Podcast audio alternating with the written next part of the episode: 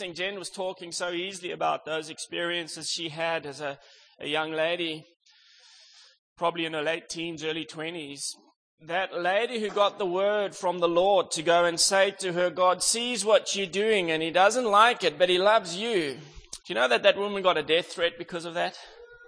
For that obedience, that the dealer went to Jen and said, Tell that lady to keep her nose out of my business, otherwise she will die. And uh, Jen said she never saw the lady again. The lady stayed well away from her. But the fact of the matter is, is she knew she was going into something that was challenging, bringing a word to somebody who was imprisoned. And it takes great courage to do that when you're facing evil men with guns. And God is calling us to a place of bravery. I purposefully didn't prepare a message this morning because I said to Jen, whatever you talk about, I'm just going to swing with the Spirit and we'll go around that. And when she was talking, I was prompted in my subconscious or prompted in my spirit. People say the Holy Spirit told me, but really, when the Holy Spirit tells you something, you have something in your subconscious that just is made aware of a passage of Scripture, and it's not English, it's just a prompting. I had this gentle nudging that before Joshua took the promised land, God said to him many times, Be brave and courageous. And if our Christian walk is not calling us to be brave and courageous, we are not doing it according to God's will. Bottom line, we need to be challenged. And it's a challenging walk in this day and age.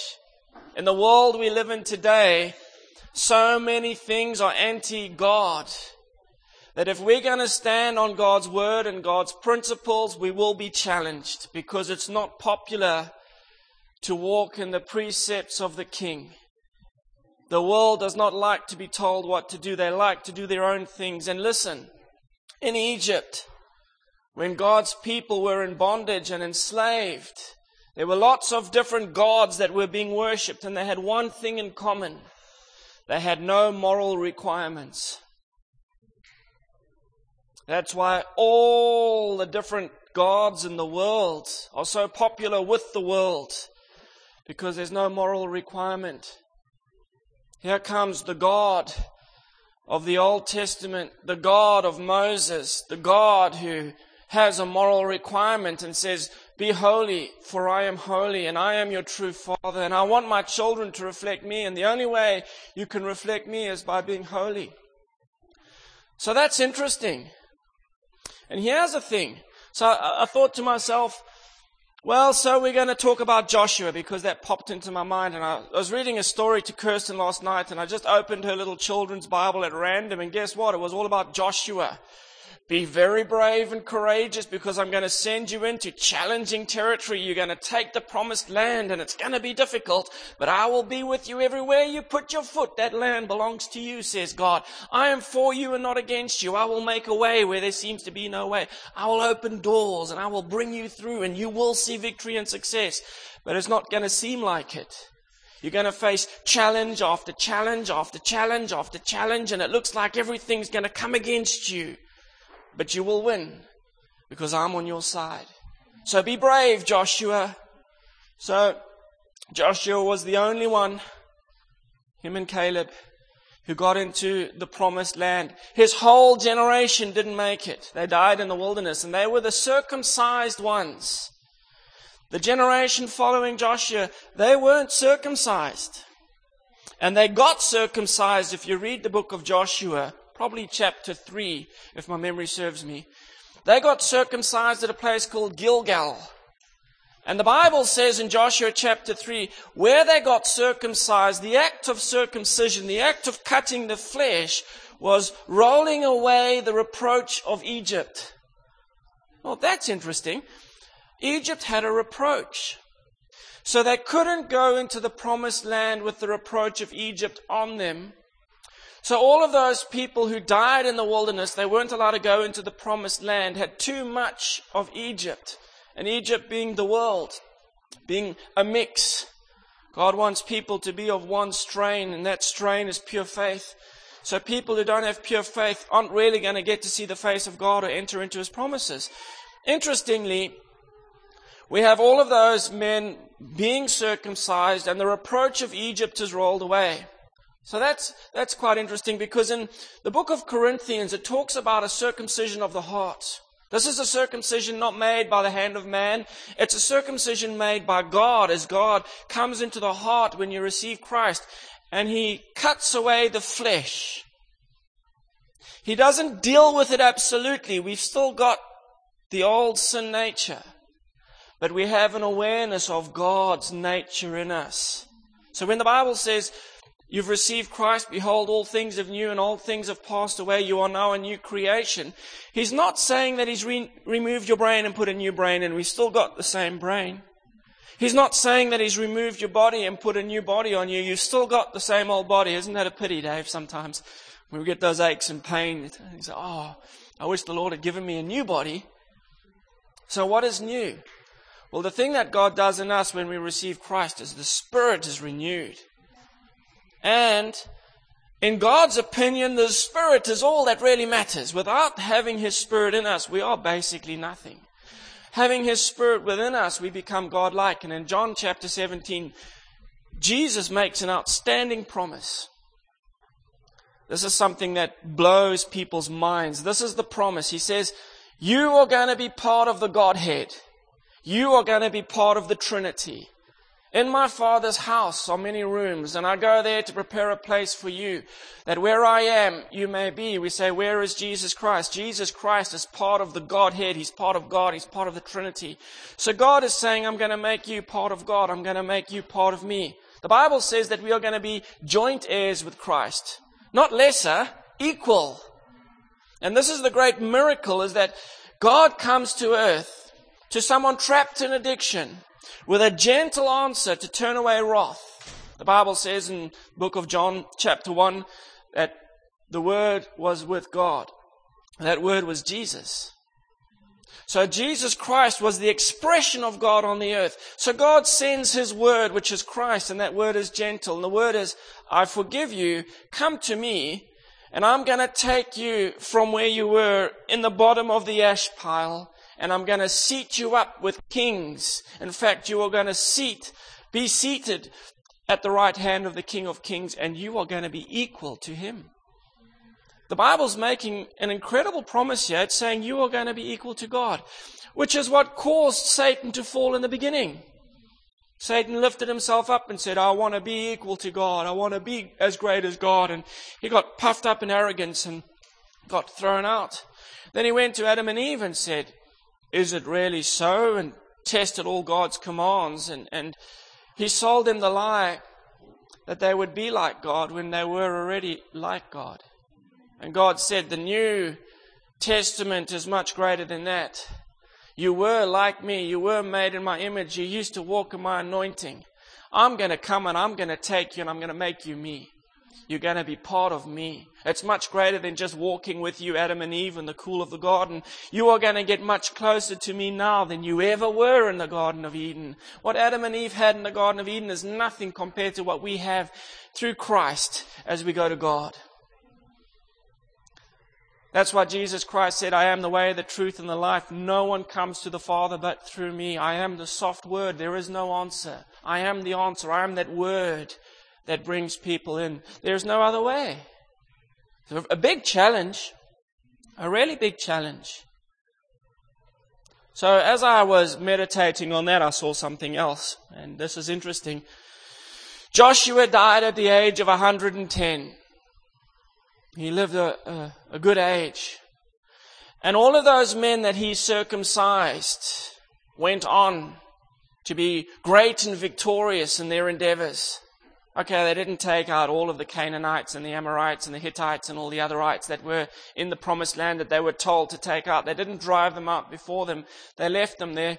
And those races then infiltrated God's people and, and uh, caused them to fall in sin again as they drew them away from pure faith and back into worshipping gods that had no moral precepts or desires. Here's the thing. When Joshua died, and when those men who were circumcised at Gilgal died, which was the rolling away of the reproach, which was the circumcision, which was the cutting of the flesh, which was dealing with the sin issue and saying, Now I'm making you in my eyes as if you hadn't sinned. It was symbolic, it wasn't actual. when they died, the Bible says, after that, the generation did not serve God. Nobody served God. And that's interesting because when I was working in Britain, I was working in a, in a home. It was the only, I was studying theology and I had to find a job that had hours that could work around my Bible studies. And I found a job in a mental home where the people had aggressive and violent behavior. And I was, uh, 26, 27, and I can handle that. It's like playing rugby. So I went and I put my hand up and said, I'll, I'll come and work for you. So I worked for them, and, and these guys were extremely violent. We, we weren't allowed to ever get angry. We had to stay calm. We had to defuse the situation. We had to protect ourselves. And we had to restrain them when they got really violent and angry. And every day I would get attacked. But I was always ready for it and always expecting to be attacked. And, and actually made really good friends with these blokes who were attacking us randomly as they had their episodes. And the one guy I was looking after, his name was Richmond. And I got on with Richmond really, really well to the point that um, he stopped attacking me. and, and he was quite, he calmed down. And I started talking to him about his family. I said, Richmond, what does your mother do? He says, Oh, my mother's a lady of the night. She'll sleep with anybody for money. She's a lady of the night. Said, oh, that's rough, mate. How does that make you feel? He says, It's terrible. I'm so rejected. I'm my mom's never had time for me. She's always like left me alone and she's gone out into the night. And I said, Don't you have any other family? And she says, I've got a brother. He doesn't look anything like me. he's much taller and he's got dark hair and I've got red hair. I think we probably have different fathers. So I said, um, What does your brother do? Oh, he's in jail. So I said, For what? Oh, armed robbery, vehicle theft, all sorts of stuff. So I said, Gee, that's not so good. Do you and your brother get along? He says, Yeah, I love my brother. He's the only brother I've got. He's very special to me. So I said, wow. So then I knew a little bit about the family, and this family was obviously fairly dysfunctional. The mom was going off at night with random people, and her, her one son was permanently in prison, and the other son was in a home for violent people who had to be minded on a 24 hour basis.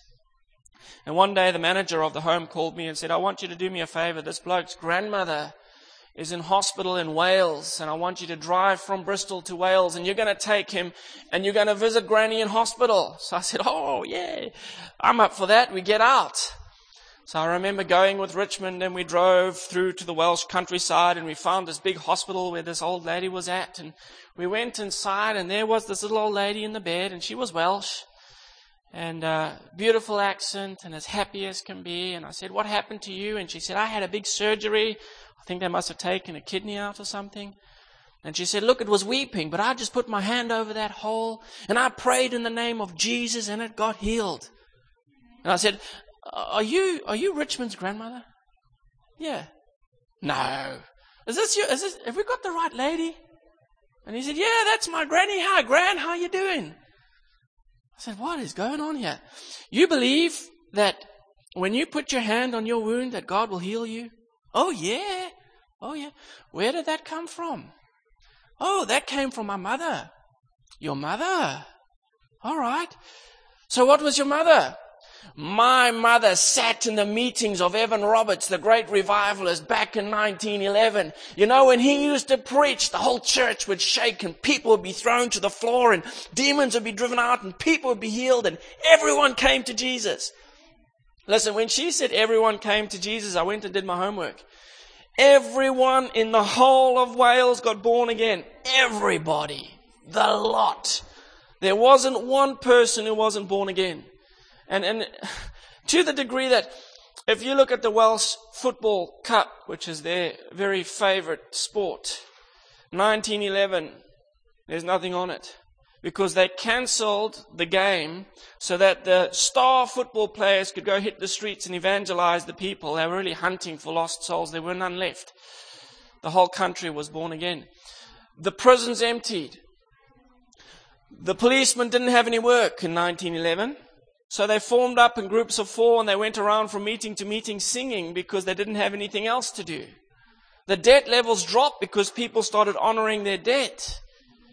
Everybody got Christianized. Everybody got evangelized. It was as if that Evan Roberts was like Joshua coming in there with a fresh new message. And his message was, I am going to serve the Lord. You serve who you want to, but watch and see what God does through my life and my ministry.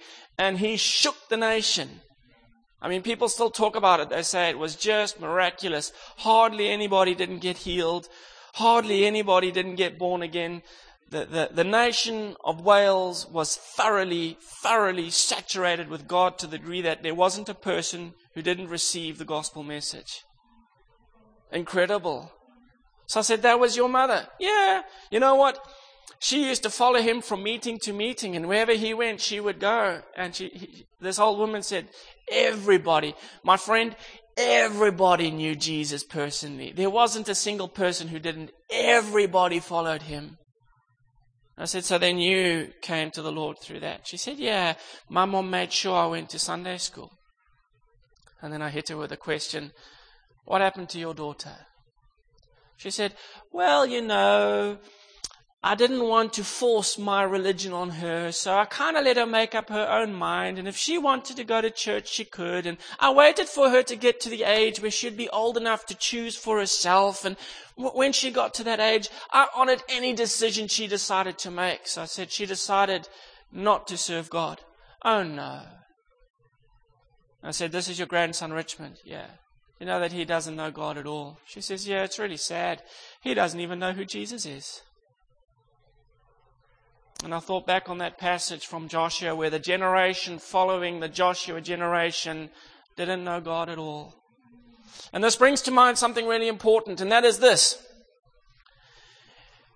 Apostasy happens real quick in society. In a 10 year, 20 year period, it's happened already, it's done. It happens real quick.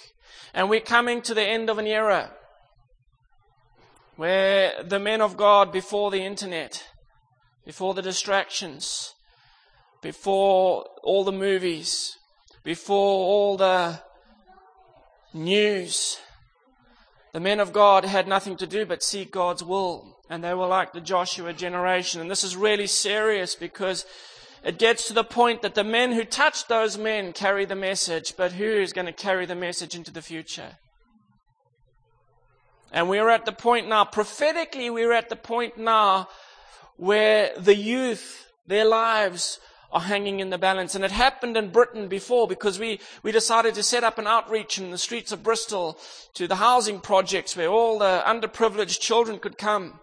And I met a guy called Aaron. His surname was the same name as a great revivalist. His surname was Jeffreys. He was 14 years old. It's probably in his family line. This great Jeffreys character would go around preaching and having revival meetings around the whole of Britain. Aaron had stolen three cars, had a criminal record at the age of 14. And we started youth groups. And one day there was an incident where they started throwing things at the girls, and so we asked them to leave the youth group. And they got outside and they started stoning the building, and we had to call the police to a Sunday school meeting on a Saturday. We called the coppers in and they had to take them away. And then the parents called us a cult and the newspapers got involved and we just had to stop those meetings because the public didn't know anything about the message of God. If you'd done that back in the Welsh revival, you would have had the unbridled support of all the parents as they brought their kids in, but it's not happening now. I was on a bus and I looked out and I saw two young men teenagers, 13, 14, beating up an older guy. And I said to the bus driver, stop, stop. I've got to help that old man. Gee, I'm going to give these little blokes a hiding. And he said, my friend, don't even get off the bus. Don't stop. Because they've got about 20 friends hanging around the corner. You get off the bus, they will kill you. They're just messing with the old man. They'll leave him alone. It's a godless society. I was in a jeweler's store and she looked at a crucifix with Jesus on the crucifix and she said, I want that cross with a little man on it. I said, Do you know who that little man is? And she said, No, but isn't it cute? Oh my gosh. And so we are in a day and an age where people are consumed with the here and the now, with the internet, with current knowledge. You know, we know more about the last 24 hours than people know about the last 10 years. There's no sense of history. We don't know where we've come from. We just know about now, and it's froth. It's all froth and gossip. We don't know the deeper principles of existence. Where do we come from? Who were the godly characters in our lives? What happened? How did we get to this? What's going on? And it's high time we had another revival. In fact, the Bible prophesies in the end times that revivals are going to be stronger. Maybe fewer, but stronger. What's the time? Have I got a little bit more time? So, Romans chapter 8, I'm going to finish with this. This is just my ramblings, but this is really what I feel God is saying to us. I believe it's a word in season, and it's not from notes. I probably couldn't write it down if you asked me to. This is just from my spirit, my subconscious, as I feel the Spirit is speaking to me. In Romans chapter 8, there's a profound thing going on from verse 18, talking about the sufferings of the present time. Remember in the beginning, that old lady went to Jen who was in active addiction, and that old lady said to her, God says He knows you. God says He doesn't approve of what you're doing, but God says He loves you. Well, that was a remarkable event in her life. And that woman was brave to do that. And she was threatened with her life for doing something as simple as bringing a word of grace to someone who needed it. So in, in the book of Romans, chapter 18, it's talking to Christians who are living the Christian life and enduring a little bit of persecution for doing the right thing. Because if you're going to do the right thing, people are going to knock you. Undoubtedly. Undoubtedly. In fact, when we get advertised to on the TV, we, we kind of know that they're lying to us. You know, they're overselling the product horribly. They're telling us what the product can do, and you'll see maybe a steam cleaner on TV, and they've got it there, and they just run it along the crack, and all the dirt and the grouting just jumps out at you, and you look at that, and it's brand new. So then you go and you buy that thing, and you run it along the crack, and it's just as dirty as it was before. And it's happening with all the products. They're saying that these products will really change your life, and you go and you buy them, and man, it's not honest. They're just overselling everything. They get you trapped into contracts that you can't get out of. Here's a nice tune for your phone. Oh, that's going to cost you $5 a week for the next 10 years. And you can't get out of it. That kind of thing. If you're going to stand up for the truth, you're not going to be popular. So Romans chapter 8 verse 18 says, For I consider the sufferings of this present time are not worthy to be compared with the glory which shall be revealed in us. Here's the thing. There is glory coming. We haven't experienced the fullness of the glory. We've just got hints of that glory at times. We've experienced little deposits of the glory. In fact, the Bible talks of the Holy Spirit as a down payment or a guarantee of the glory to come. It's just a taste of what's coming down the line. So if you've ever experienced a move of God and if He's ever touched you, it's just a taste of what really is going to happen. Whoops. I'm not going to pick you up with one hand, girlie. I might drop you and that won't be glorious. It talks about the earth.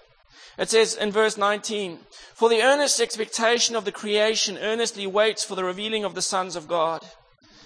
The Bible intimates that the earth kind of has an inherent intelligence in the life that is on it. Talking about the plants and talking about the animals, anything that was created that has life. There's this expectation that something's coming. And the earth itself has this expectation that something's coming. It says that as this comes to fulfillment, so the earth starts to have earthquakes and floods and strange weather patterns and weird phenomenon and global warming and things we can't explain. The Bible says that this is going to happen towards the end times and it's like birth pangs. The closer the birth pangs, the nearer the baby. I've been through it a couple of times. It's traumatic, but it's true. And we're going through events on the face of the earth at the moment that are traumatic. Have you seen the earthquakes in Nepal? It's traumatic. That is a major convulsion or a contraction as the earth is getting ready to birth something new. Something's coming. So the earth is expecting and it's groaning. The earthquakes, the pollution, the mining, the global warming, that is the groaning of the earth. What's it groaning for? It wants God to come through his people. It wants the sons of God to be manifest. Then we, we go to the next one. For the creation was subject to fertility, not willingly, but because of whom you subjected it in hope. God said, There's a reason why I allowed this to happen. It's for your sake. So we have this responsibility. When we see the earthquakes in Nepal, we know that that is for the people of God. I carry the weight of that knowledge that I better be responsible for this information that I carry because terrible things are happening around the world that God permitted for the ones that He is saving. And the better we spread the message, the more people get lifted out of that. Because if we didn't lift them out of that, everything would be written off, it would all be lost. So we get to work. For we know that the whole creation groans and labors with birth pangs until now. Not only that, but we who have the first fruits of the Spirit, or the down payment of the Spirit, or the guarantee of the Spirit, even we ourselves groan within ourselves, eagerly waiting for the adoption and the redemption of our body. We want it. We want God to come and be revealed in us so that we can walk as superhumans on the face of this earth, like Jesus did, signs and wonders and miracles and power. We want it. We're groaning for it. And then I read the next little passage. It says in verse 26, likewise the Spirit. And I stopped there. I said, it says there, likewise the Spirit also helps in our weakness. But that's not the thread of what is going on in Romans chapter 8. The thread of what is going on in chapter 8 is the earth is groaning. The people of God are groaning. And then it says, likewise the Spirit helps us in our weakness. That's not the thread of what is happening. If you really want to get the thread of what is happening here, it says, and I've got to skip a bit, likewise the Spirit Himself makes intercessions for us with groanings which cannot be uttered. That's getting the true meaning out of that verse. He's helping us more desperately, more earnestly than we want it. God is groaning with groanings that cannot be uttered Deeper than the earth is groaning, deeper than we are groaning, God's groanings can't even be uttered. They have such a depth of longing to them. You say, You want this? God wants revival even more. God wants revival even more. And, and we missed it when we say, likewise, the Spirit also helps in our weakness, for we don't know how we should pray as we ought, but the Spirit Himself makes intercessions for us. It's true, the Spirit is praying for us. That he's groaning more than we're groaning. His groanings can't be uttered. God wants revival. God wants supernatural intervention. God wants people flattened by the power of God. God wants people to come together in great groups like in the first church on the day of Pentecost where thousands were added and thousands more were added where they came together daily breaking bread and having communion and talking about the wonderful works of God where people were being set free, where they were sending evangelists to Samaria and the Samaritans were busting the cities down with the move of God and going from there to the uttermost parts of the earth as this revival spread. The Bible says the end day revival will be greater than anything we've seen. Multitudes in the valley of decision according to the book of Joel. It's coming and we can be in on it if we brave. We can become that generation, the last generation that really makes the difference. Amen. That's something to think about, isn't it? Father, as we come before you today, we just thank you, Lord, that you are about to do a great work in our lives. First, Lord, you bring the word. Then you build our faith. And then you do the work through our faith. As we watch, we see the works of God. Signs and wonders. Power. Unbelievable ability and favor. Grace and supernatural gifts.